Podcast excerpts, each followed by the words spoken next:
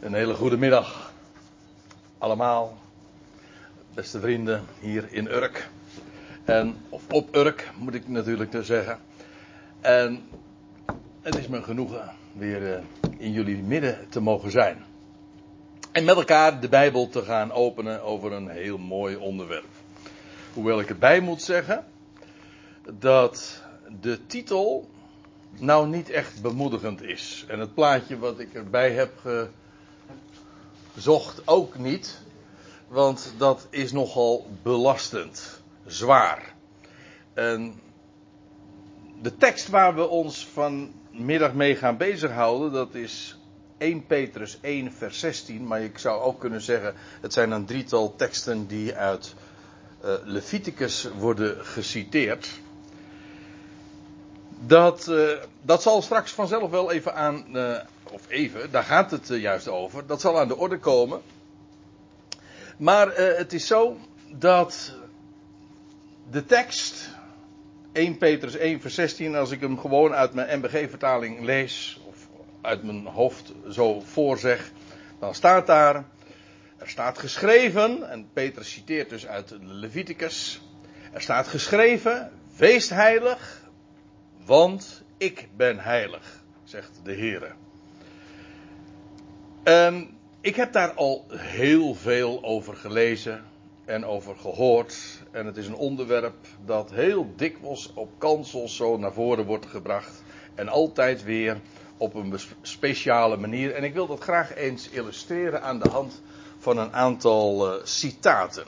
Zodat ik maar niet zomaar wat beschuldigingen uit. Ik wil gewoon heel feitelijk eens de dingen op een rijtje zetten.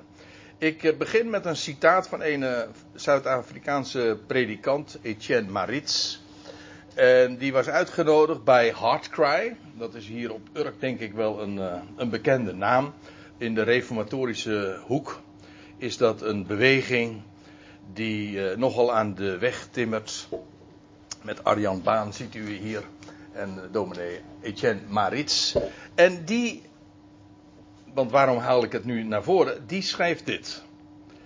Heilig zijn, ik heb het vanaf eh, de website van Hardcry gehaald. Heilig zijn voor God is een bevel van de Heer. De Heer zegt dat wij heilig moeten leven. Petrus zegt in 1 Petrus 1, vers 13 tot 16 dat onze hele levenswandel heilig moet worden. Dat is duidelijk. Zoals dat hier naar voren wordt gebracht.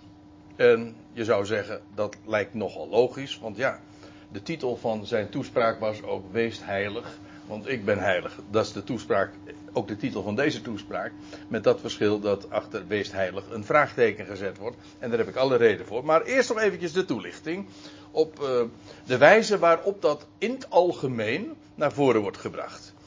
Een bekende evangelische voorganger uit de Angelsaksische wereld, Dirk Prins. De man leeft inmiddels niet meer. Maar die schreef dit. Niet alleen God zelf is heilig, hij eist ook heiligheid van zijn volk. En ook dat is ontleend aan diezelfde tekst in Petrus en Leviticus. Ik kwam ook een, uh, een citaat tegen van een, een, evangelische gemeente in Apeldoorn, de Menorah Zendingsgemeente. En daar vond ik dit op de website. Wees heilig, want ik ben heilig. Een serieuze opdracht om heilig te zijn.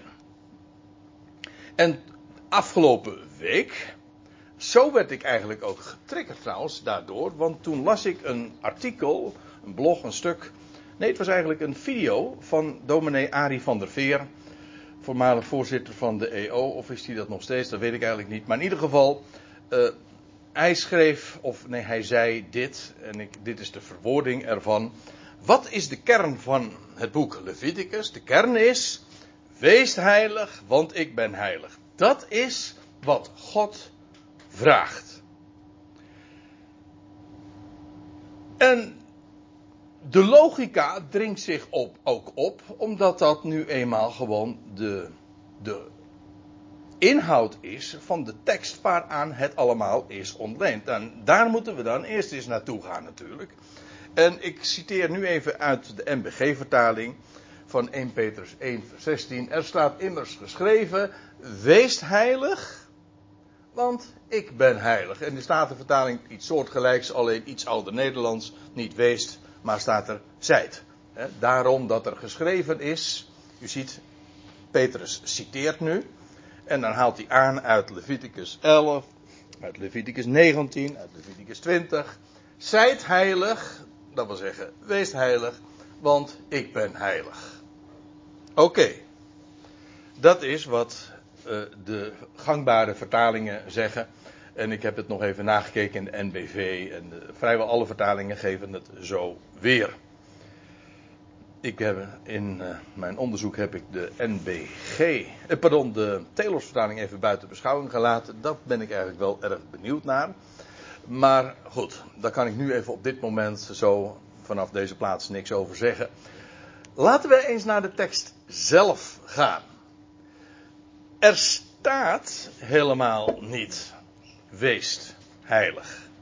En daarom vind ik het zo belangrijk, omdat ook vanmiddag eens goed duidelijk te maken en toe te lichten en het verschil ook te laten proeven, het verschil ook aan te tonen. Er staat, uh, er staat dit in 1 Petrus. Er staat immers geschreven: Heiligen zullen jullie zijn, omdat ik heilig ben.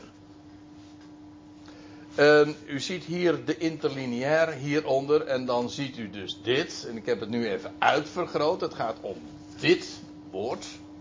Wat weergegeven is in de NBG met weest. Maar wat letterlijk is, jullie zullen zijn. Weest, dat is een, dat noemen ze in de taalkunde een imperatief. Dat is een gebiedende wijs. Ik weet niet in hoeverre de lessen Nederlandse taal nog een klein beetje voor de geest staan bij u of bij jullie. Maar het is zo dat je, je hebt de aanvoegende wijs. Dat is een verzoek. En je hebt de gebiedende wijs, weest. Ik kan zeggen, uh, bijvoorbeeld als het gaat om het werkwoord lopen, dan zeg ik loop met een uitroepteken. Of jij moet lopen, dat is gebiedende wijs. En uh, ik kan het ook aanvoegend zeggen, dan zeg ik men lopen. Dan is het een wens of eventueel een verzoek of een mogelijkheid. Dat is allemaal aanvoegend.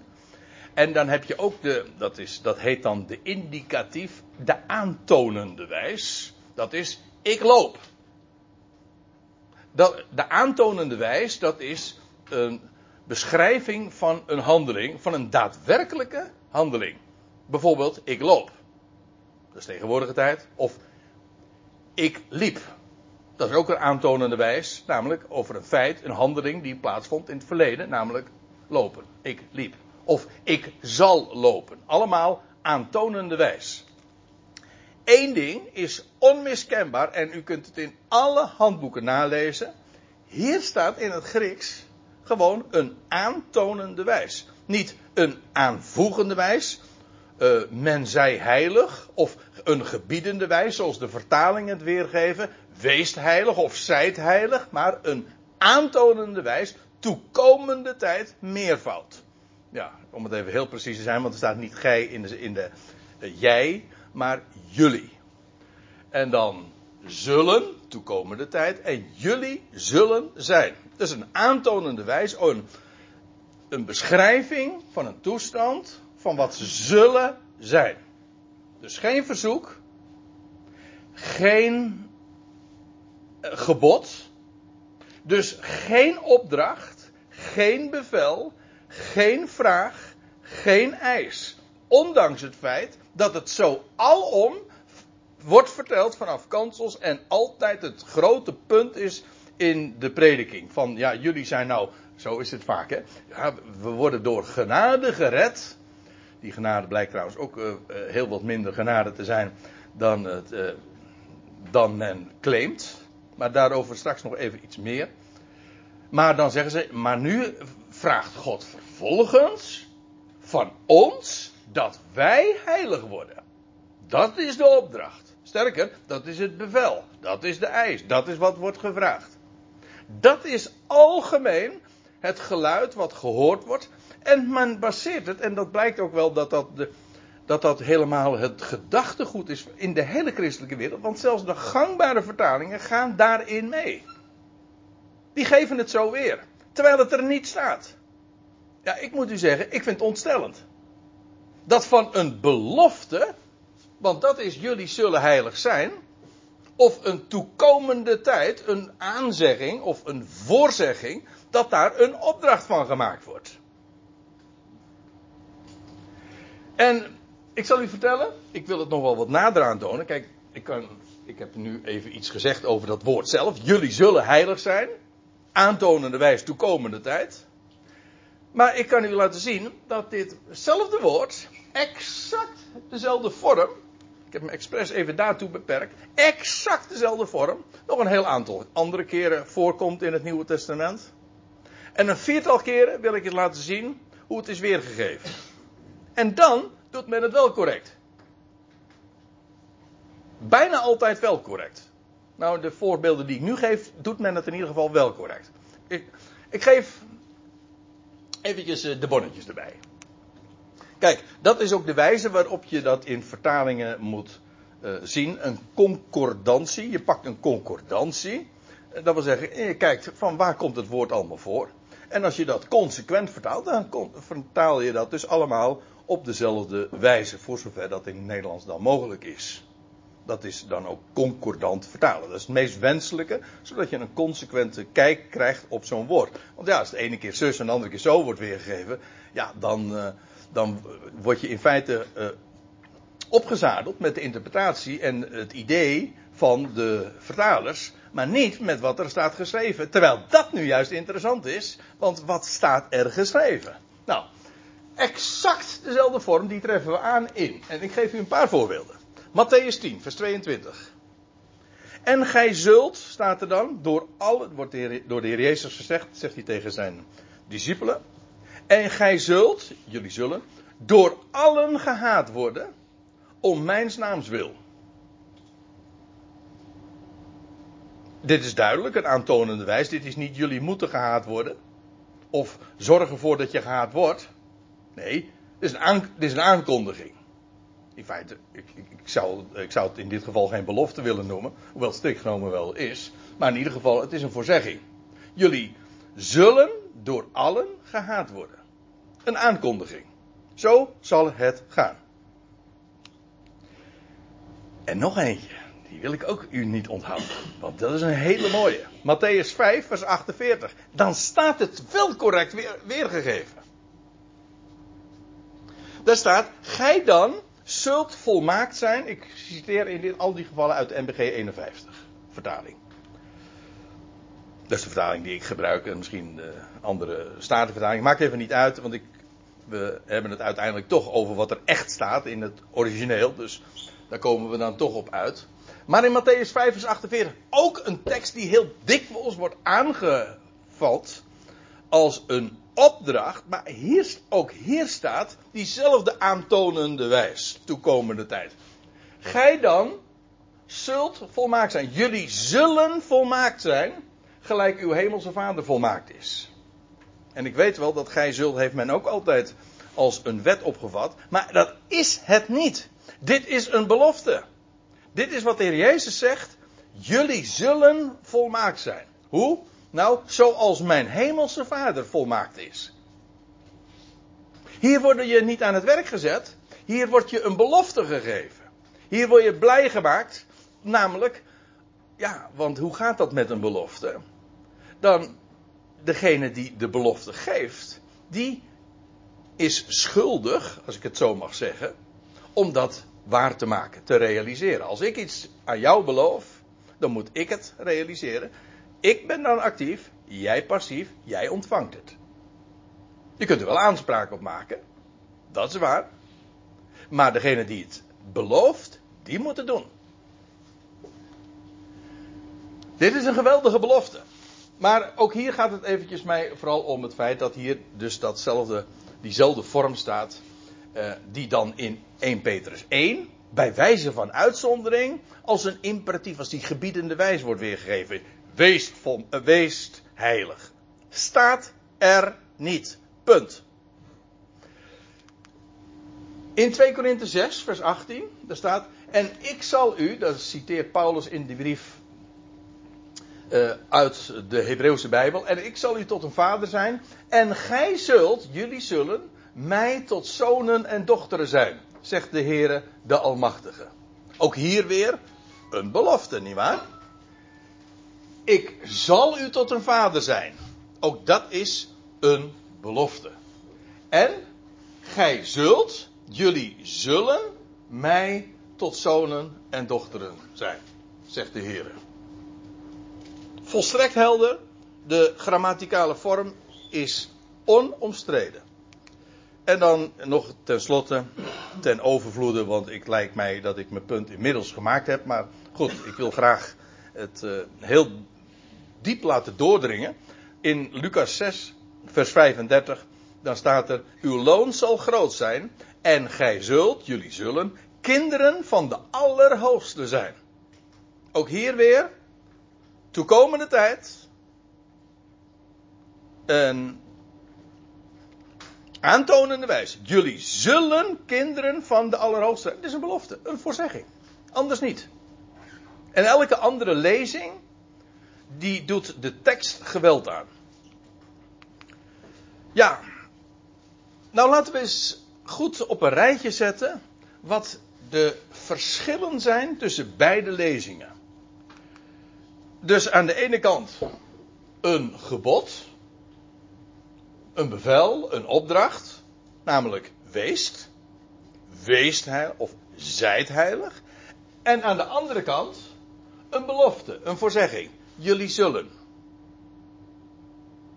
Laten we eens eventjes uh, zodanig de dingen uh, vergelijken, zodat je ook echt het verschil proeft en dat dat duidelijk wordt.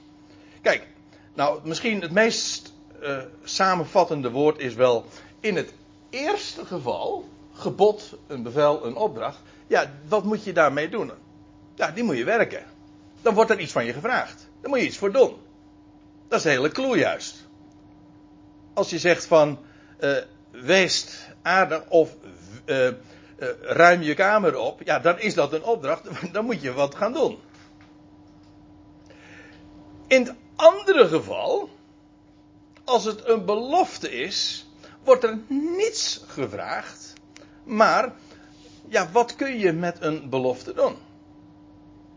Wat, het enige wat je met een belofte kunt doen, is dat je het kan geloven. Je, als er staat, je zult heilig zijn. Ja, als ik, als wees heilig, dan moet, ik, dan moet ik mijn best gaan doen om heilig te worden. Of in ieder geval me heilig te gedragen. Uh, of heilig te lijken. Dan, wordt, dan is het alleen de schijn en dan heet het schijnheilig natuurlijk. Dat is, het, dat is trouwens ook een. Ik heb, ik heb me niet eens in het lijstje staan, maar het is wel een onvermijdelijk uh, gevolg. Want ja, dan ga je, uh, dan ga je heilig worden. Of in ieder geval ga je je best doen. Uh, maar verder dan de buitenkant kom je niet. Want dan kun je voor, de, voor het oog en zelfs voor je eigen beleving misschien wel uh, je best daarvoor doen. Maar ten diepste verandert het niet. Een belofte geloof je. Als ik zeg, volgend jaar maak ik jou miljonair. Dan, als, ik, als ik het zeg, dan geloof je me niet. En gelijk heb je. Maar dan rust op mij de plicht om jou inderdaad miljonair te maken. En wat moet jij dan doen? Nou, hoeft helemaal niks te doen. Je kan gewoon. Oké. Okay.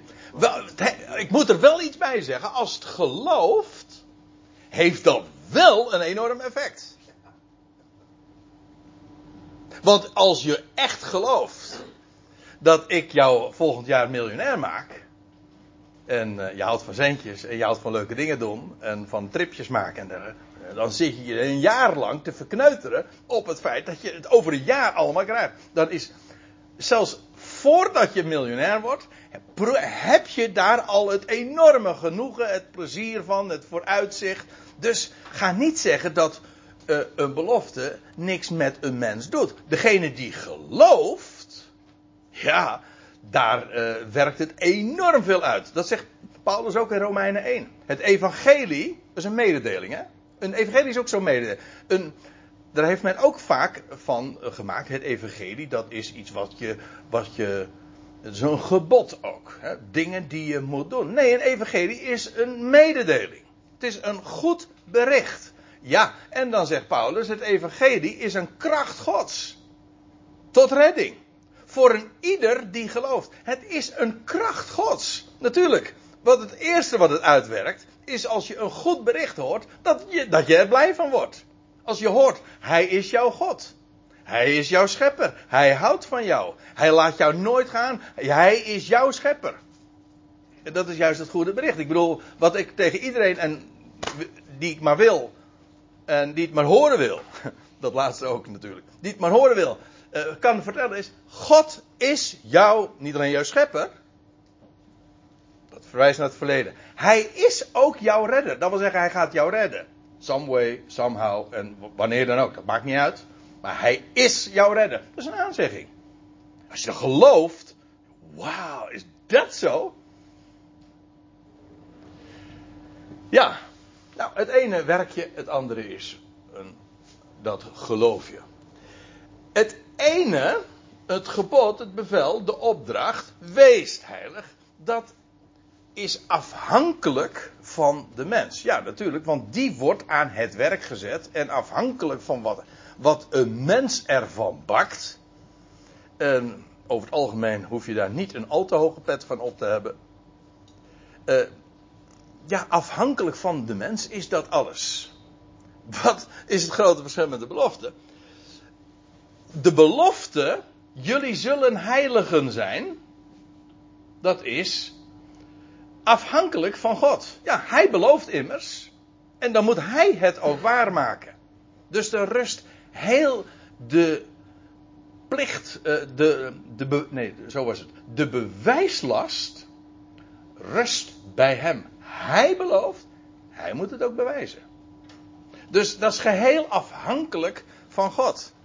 In de praktijk, als je dat nu eens eventjes naast elkaar zet, is het één, richt je op jezelf. Want jij moet dingen doen. Wees heilig. Nou, begint daar maar mee vandaag. Begint zo. En dan wordt dat, wordt dat concreet gemaakt in allerlei uh, sferen. Maar hoe dan ook, je wordt gericht op jezelf. Wat gebeurt er als je te horen krijgt van Gods wegen? Je zult heilig zijn. Ja, dan, wat, dat is het eerste wat er gebeurt is je kijkt omhoog. Nou, laat ik eerst nog eventjes trouwens op een rijtje zetten wat het in de praktijk betekent voor de mens. Uh, het richt je op jezelf. Je gaat proberen. Ik heb al, uh, dat woordje proberen, daar zit altijd al de, het falen ingebakken. Als mensen zeggen, ja, ik zal het proberen, dan denk ik, oeh. Ja. En meestal is het zo, dat is in de verleden tijd, als, dan, dan weet je al, dan is het mislukt. Als je zegt, ik probeerde de, de deur te sluiten, dan weet je, het is niet gelukt. Toch? Daar, daar zit een mislukking al in. Een mens probeert van alles. Moeten ze maar eens opletten, God probeert nooit wat. God doet gewoon. Je probeert, omdat proberen dat wil zeggen, je bent onzeker over de uitkomst. Je, je gaat iets je beoogt iets te doen, maar je bent onzeker over je vermogen om het te realiseren. En daarom noemen we het proberen. Dus het is ook onze- er zit enorm veel onzekerheid in. En ja, het geeft ook een focus op je eigen onvermogen. Dat zit ook al in dat woordje proberen. Je weet het niet. En je komt er ook achter ja, het, je wordt ook bepaald bij je eigen gebrekkig kunnen. En nou druk ik me nog heel zwak uit. Maar laat ik nou eens eventjes dan vervolgens uh, daar tegenover te zetten, zetten. De praktijk van wanneer je gelooft. God zegt het immers. Je zult een heilige zijn. Als ik dat geloof, omdat het, hij het voorzegt en belooft. Ja, dan ga ik omhoog kijken. Ja, waar anders naar? Want hij belooft het. Hij gaat het doen. Dus dat, het ene richt je op de mens. Het andere richt je omhoog. Hij spreekt. Hij belooft.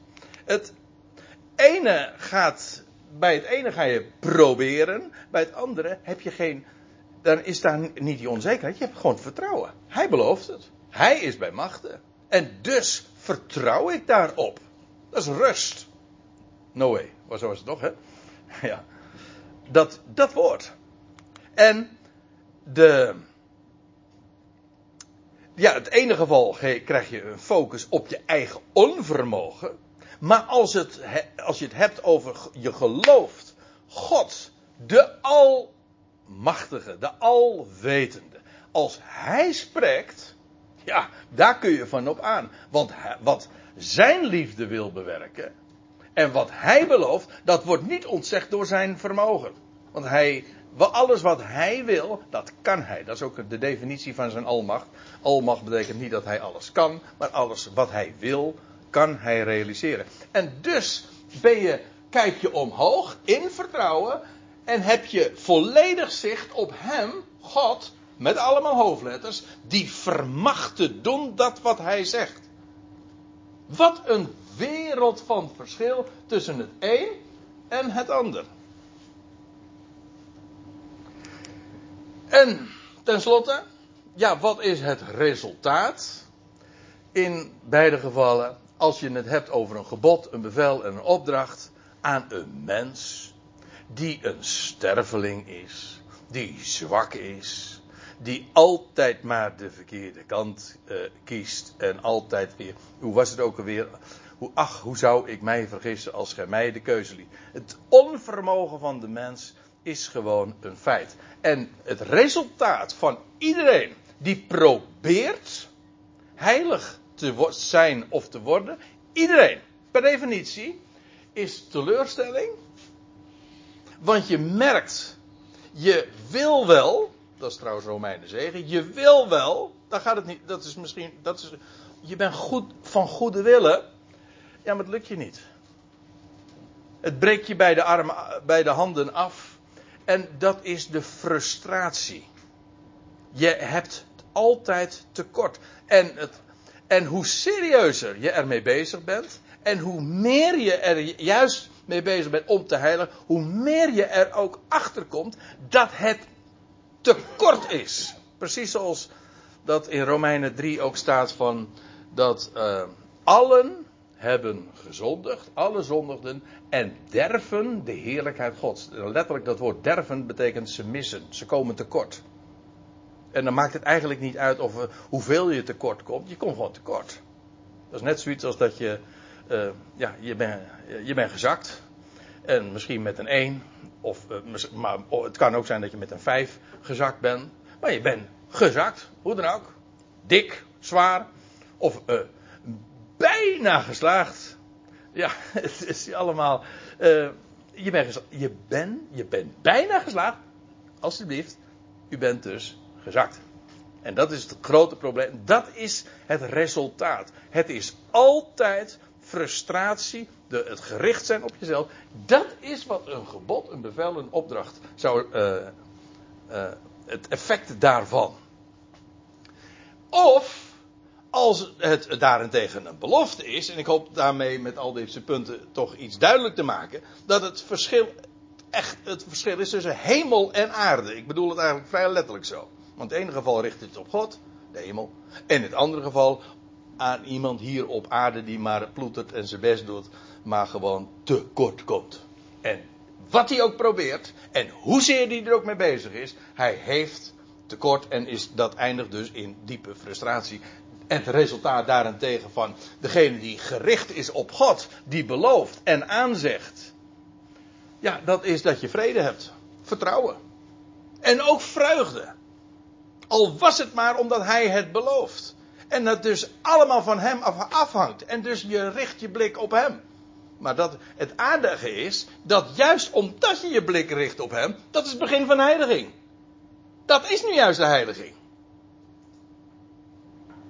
Je hebt dan in ieder geval de ogen gericht. Het is zo essentieel. En dat is dus ook uh, in de praktijk het gigantische verschil tussen een prediking waarbij je aan het werk gezet wordt. Wees heilig. En dat kun je in alle toonaarden en met alle emoties en met alle uh, varianten van, van, van, van bevelen uh, omkleden. Maar het is altijd de mens die aan het werk gezet wordt.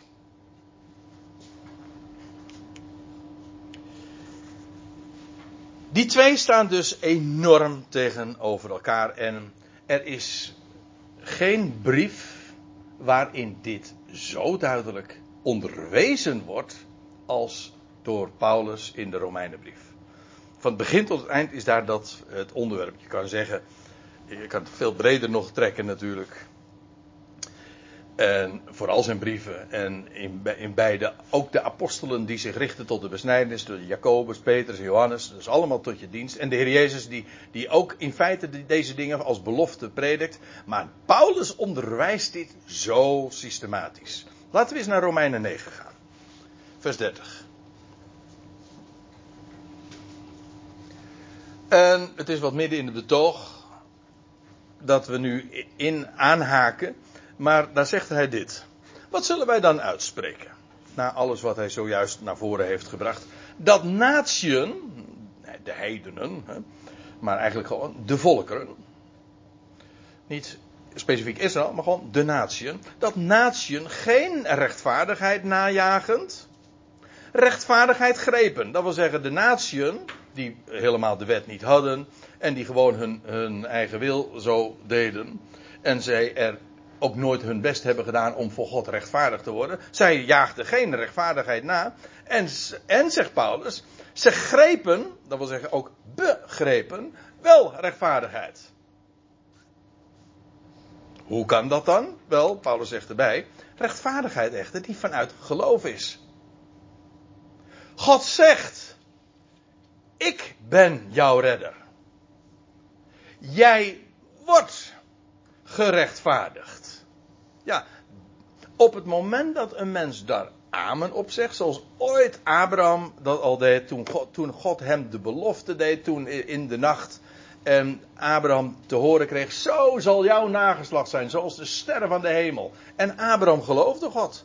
Ja, er werd niks van hem gevraagd. Abraham geloofde God. Abraham hoorde een evangelie. Een goed bericht, een, mededeling, een voorzegging. En hij geloofde God. En dat rekende God tot rechtvaardigheid. Dat is de grote clue van de hele Romeinenbrief. God rekent geloof tot rechtvaardigheid. Op het moment dat je dat God puur een mededeling om niet doet.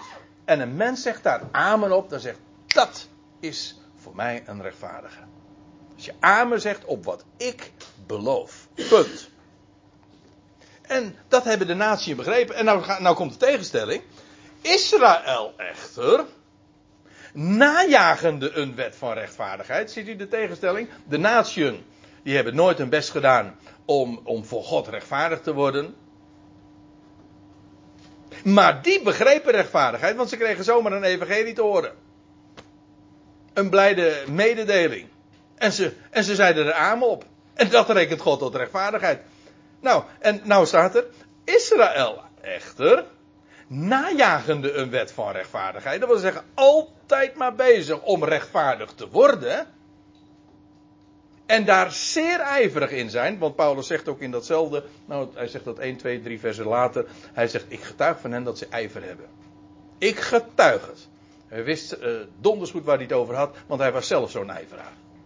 Als een harts. Hij zegt dat later in de gelaten brief ook. Een hartstochtelijk ijveraar. Voor mijn voorvaardelijke overleveringen. Altijd daarmee bezig zijn. Najagende echter een, een wet van rechtvaardigheid is tot in wet, het is, klinkt wat raar, maar zo staat het er letterlijk, is tot in wet niet toegekomen. Dat wil zeggen, ze, ze waren wel bezig met uh, de wet om daardoor rechtvaardig te worden, maar ze zijn aan de wet niet toegekomen. Met andere woorden, de wet, of de Torah, hebben ze niet begrepen. Ze zijn er niet aan toegekomen. Hoewel ze altijd maar bezig waren de wet van rechtvaardigheid na te jagen. Om altijd maar door die wet rechtvaardig te worden. Ze, hebben, ze zijn naar de wet niet toegekomen. Waarna vervolgens de vraag luidt: hoe komt dat? Nou, dat is nogal makkelijk in dit geval. Want Paulus werpt zelf die vraag op. Vanwege wat dan? Dus waarom zijn ze aan die wet niet toegekomen terwijl ze er ja, de ganse dag altijd maar mee bezig zijn. Met zoveel ijver. Hoe komt het dat ze toch niet aan die wet zijn toegekomen? Vanwege wat dan? Waarom dan niet? Nou, Paulus zegt. Dit is het antwoord. Omdat het niet uitgaat van geloof. Maar als vanuit werken. En daarom stoten ze zich aan de, de steen van de aanstoot. Dit gaat heel diep. Want wat is nou het punt?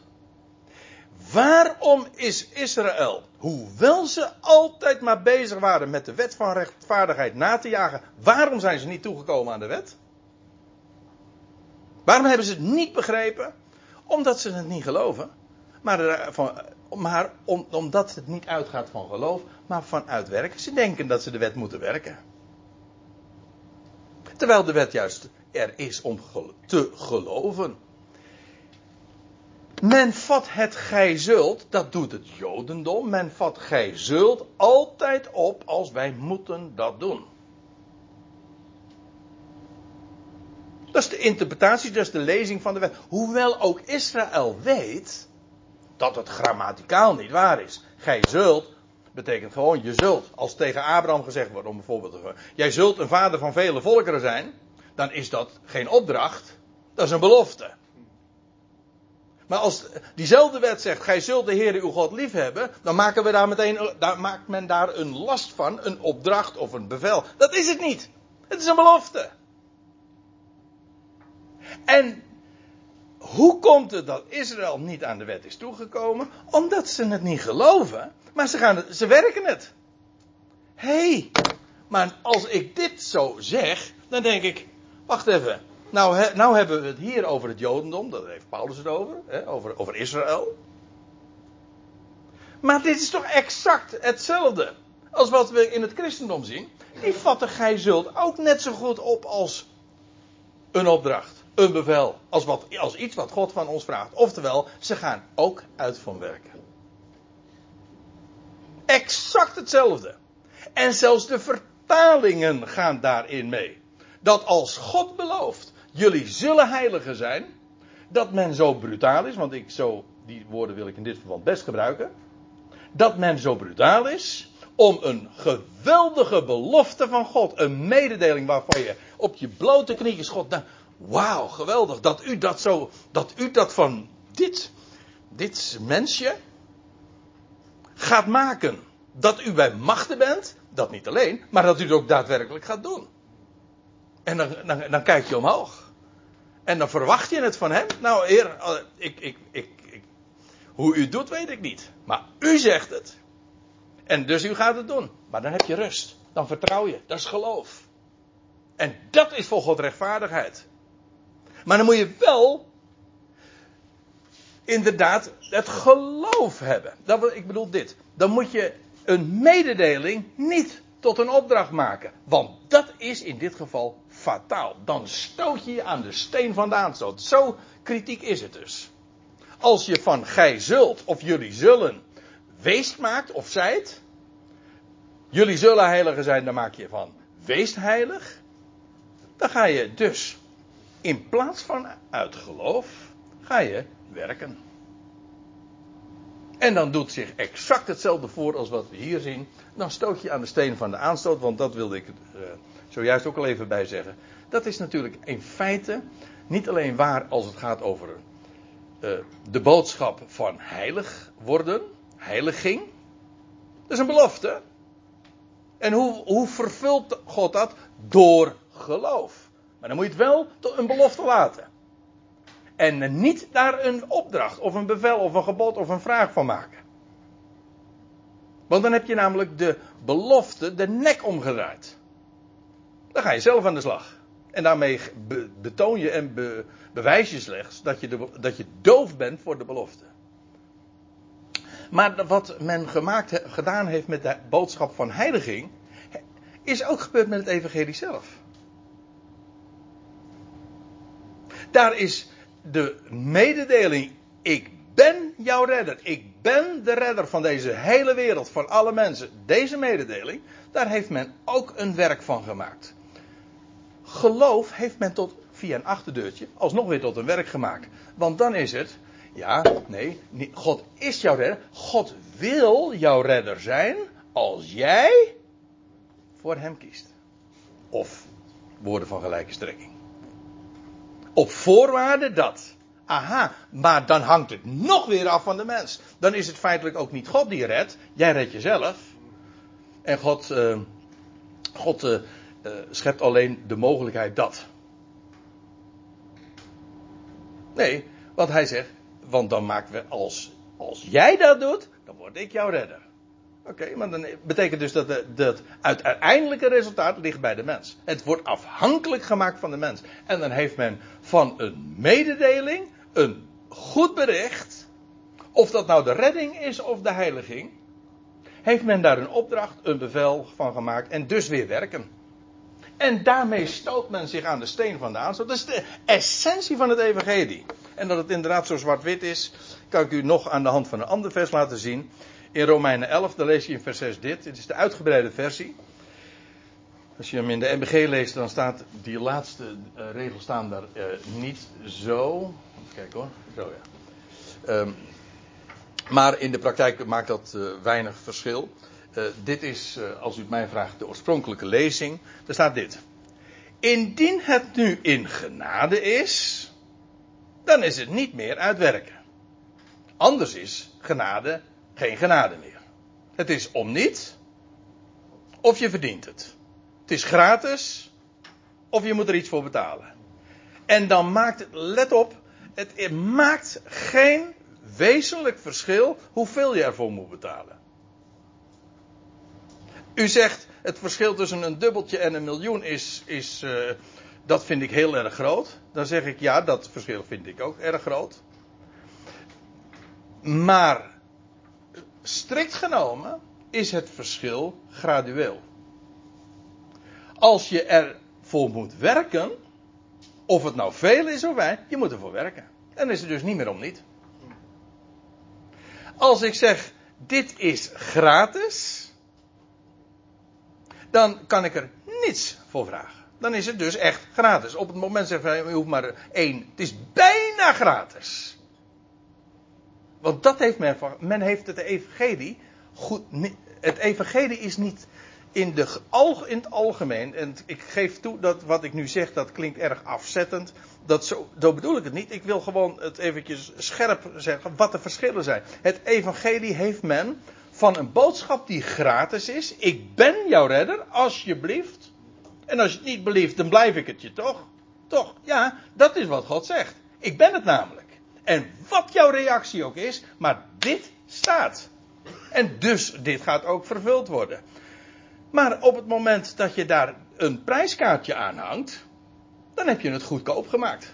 En meestal heeft men, meestal in, het, in de christelijke, in, in de, christelijke religie, want dat is wat het uh, dan geworden is, is uh, het evangelie goedkoop geworden. Je hoeft er niet zoveel voor te doen hoeft alleen maar naar de kerk te gaan of je laten dopen. Nou, dat uh, moet toch te doen zijn, hè? Ja, hè? Lid zijn. Een lid zijn. Ja, uh, en afhankelijk in, van, in welk segment van de christenheid je je dan bevindt, dan kunnen de, de, de lasten of de voorwaarden verschillen. Want soms zijn de voorwaarden heel erg streng. Ik zit in nu een Urk, hè, maar goed, daar, daar, is, daar wordt de lat vrij hoog gelegd. Er zijn ook uh, plaatsen waar dan zeggen ze dat daar zijn ze maar heel licht en daar mag kun je en dan zeggen ze van daar, daar fietst iedereen zomaar de hemel in. Ja, uh, maar weet u, in wezen maakt het geen verschil, want altijd het is geen mededeling. Dan, het is altijd iets wat gevraagd wordt. En ongeacht, ik herhaal het, ongeacht of dat veel of weinig is, dat maakt niet uit. Want als het uit uh, indien het nu in genade is, dan is het niet meer uit werk. Anders is genade geen genade meer. Een beetje gratis bestaat dus niet. Dat is volstrekte onzin. Maar indien het uit werken is, dan is het geen genade meer. Anders is werk geen werk meer. Dus eigenlijk hier staat gewoon exact hetzelfde als in die tweede, in eerste zin. Alleen het is de, de schaduwzijde ervan. Exact hetzelfde. Het is, het, waar, waarom ik het, uh, dit ook aanhaal, is omdat het gewoon aan uh, laat zien of het daarmee ook demonstreert, hoe zwart-wit het is. Het is niet een beetje van dit en een beetje van. Nee, kan niet. Het is of gratis, of het is niet gratis. Het is of een mededeling, of het is een vraag. Of het is een bericht, of het is een opdracht. Ja, meer smaken zijn er echt niet. En ik moet u zeggen, ik ben ontzettend blij. Dat het evangelie echt een goed bericht is. Een mededeling.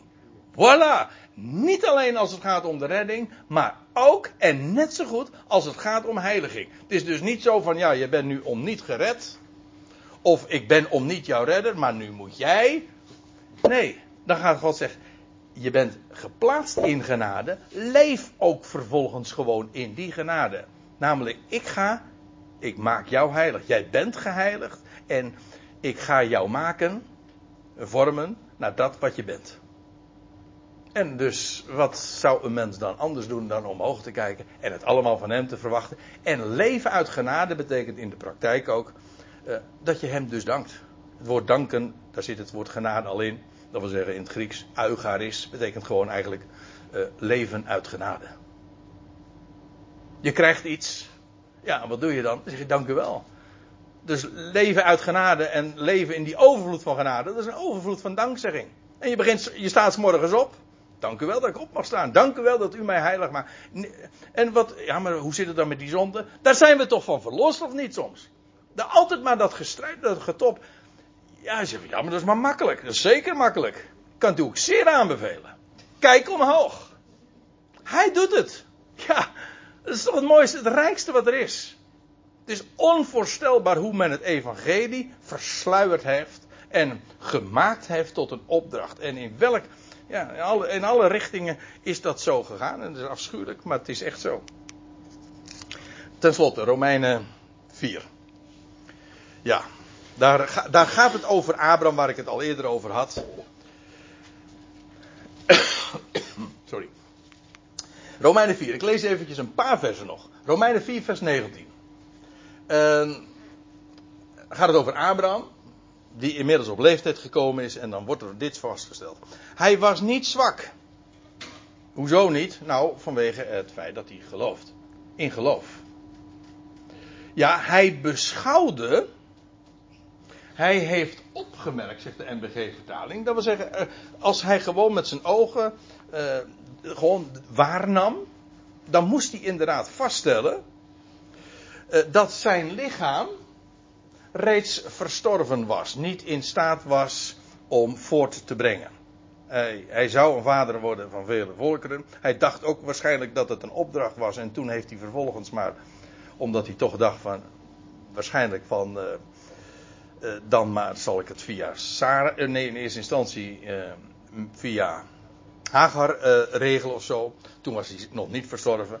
Uh, in een later stadium moest hij opmerken dat ook zijn eigen lichaam verstorven was. Impotent. Daar hij ongeveer 100 jaar oud was. En bovendien niet alleen bij hemzelf, maar ook in Sarah's moederschoot.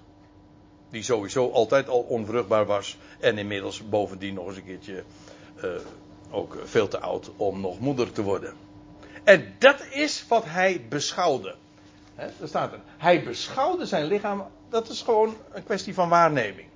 Maar, en toch was hij niet zwak. Waarom? Hij geloofde. Waarom? God had, God had hem beloofd. Ik, ik lees maar gewoon verder. Maar, en dat is nou precies dat geloof. Aan de belofte van God. Ondanks eerdere misstappen, die worden hier. Dat is mooi hè trouwens. Je leest in het boek Genesis in de geschiedenis echt wel van misstappen van Abraham. En als vervolgens God daarop terugkijkt in het Nieuwe Testament, dan lees je er niks meer over. Die gedenkt hij niet meer eens meer.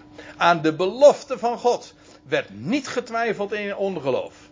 Ja, als God iets belooft, dan kun je het of geloven, of je kunt tegenspreken, dan geloof je het echt niet. Maar je kunt ook nog betwijfelen.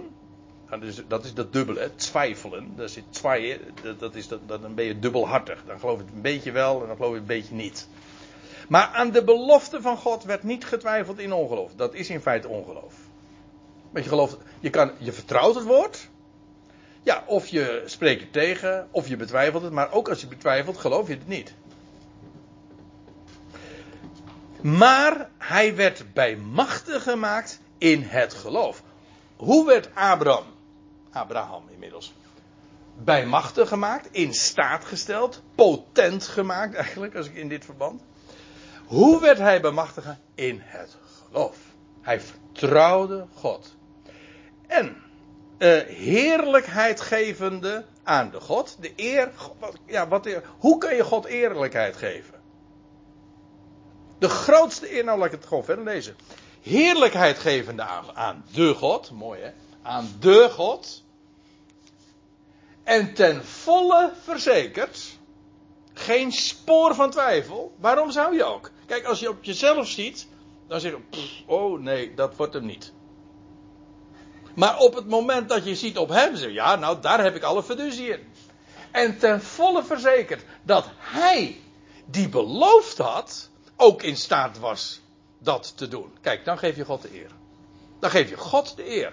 Als God zegt, ik doe het, dan geef je hem de eer door hem het ook daadwerkelijk te laten doen. Oké God, sorry, dat klinkt, dat klinkt misschien wat uh, als een deal of zo, maar u zegt het, nou, dan mag u het doen ook. Dan geef je God de eer. En dan mag u het niet alleen doen, dat klinkt nog misschien wat wantrouwend, maar ook dan dank je hem op voorhand dat, dat hij het gaat doen. In de volle zekerheid. Hij is bij machten het te doen. En hij is niet alleen bij machten het te doen, hij is getrouw. Hij is betrouwbaar, want wat hij voor zegt en wat hij belooft, dat doet hij ook. En dus doet hij dat. En daarom staat er, daarom ook, werd het hem gerekend tot rechtvaardigheid. En nou is de cirkel feitelijk weer rond. Want wat was het punt? waar eigenlijk de hele Romeinenbrief over gaat. En uh, het is nu 6 oktober en over een dag of wat, dan, uh, over een week of drie, dan is het 31 oktober en dat is uh, de dag van de Reformatie. En wat werd toen ontdekt, ooit, Luther in ieder geval, wat hij toen op de kandelaar zette, de boodschap van sola fide, alleen geloof. Ja. In hoeverre hij het begrepen heeft, dat is nog een ander verhaal. Maar het is wel zo. Alleen geloof. God belooft. Alles. Verwacht niets van de mens. Of het nou gaat om de redding. Daar, daarom is het zo geweldig. Waarom is de redding universeel? Waarom redt hij allen en iedereen en de hele wereld? Ja, omdat het alleen maar van hem afhangt. Op het moment dat het van een mens afhangt, is de redding niet meer universeel. En daarom is het, maar omdat hij dat belooft, of omdat hij dat zo meedeelt, ja, uh, is het ook werkelijk een evangelie. Maar dat geldt net zo goed voor de heiliging, want dat doet hij en hij alleen. En zo werd uh, ooit Abraham een rechtvaardige, want God zegt, zo zal jouw nageslacht zijn. En, God, en Abraham zei, amen. U zegt het. En dat was voor God eh, de reden waarom hij Abraham een rechtvaardige noemde. Dat is wat rechtvaardigheid is. Beamen wat God onvoorwaardelijk, zonder restricties, zonder limits, zonder begrenzing, belooft, aanzegt en voorzegt. Dat is geloof. Dat is ook werkelijk het evangelie. En ik zeg. Amen.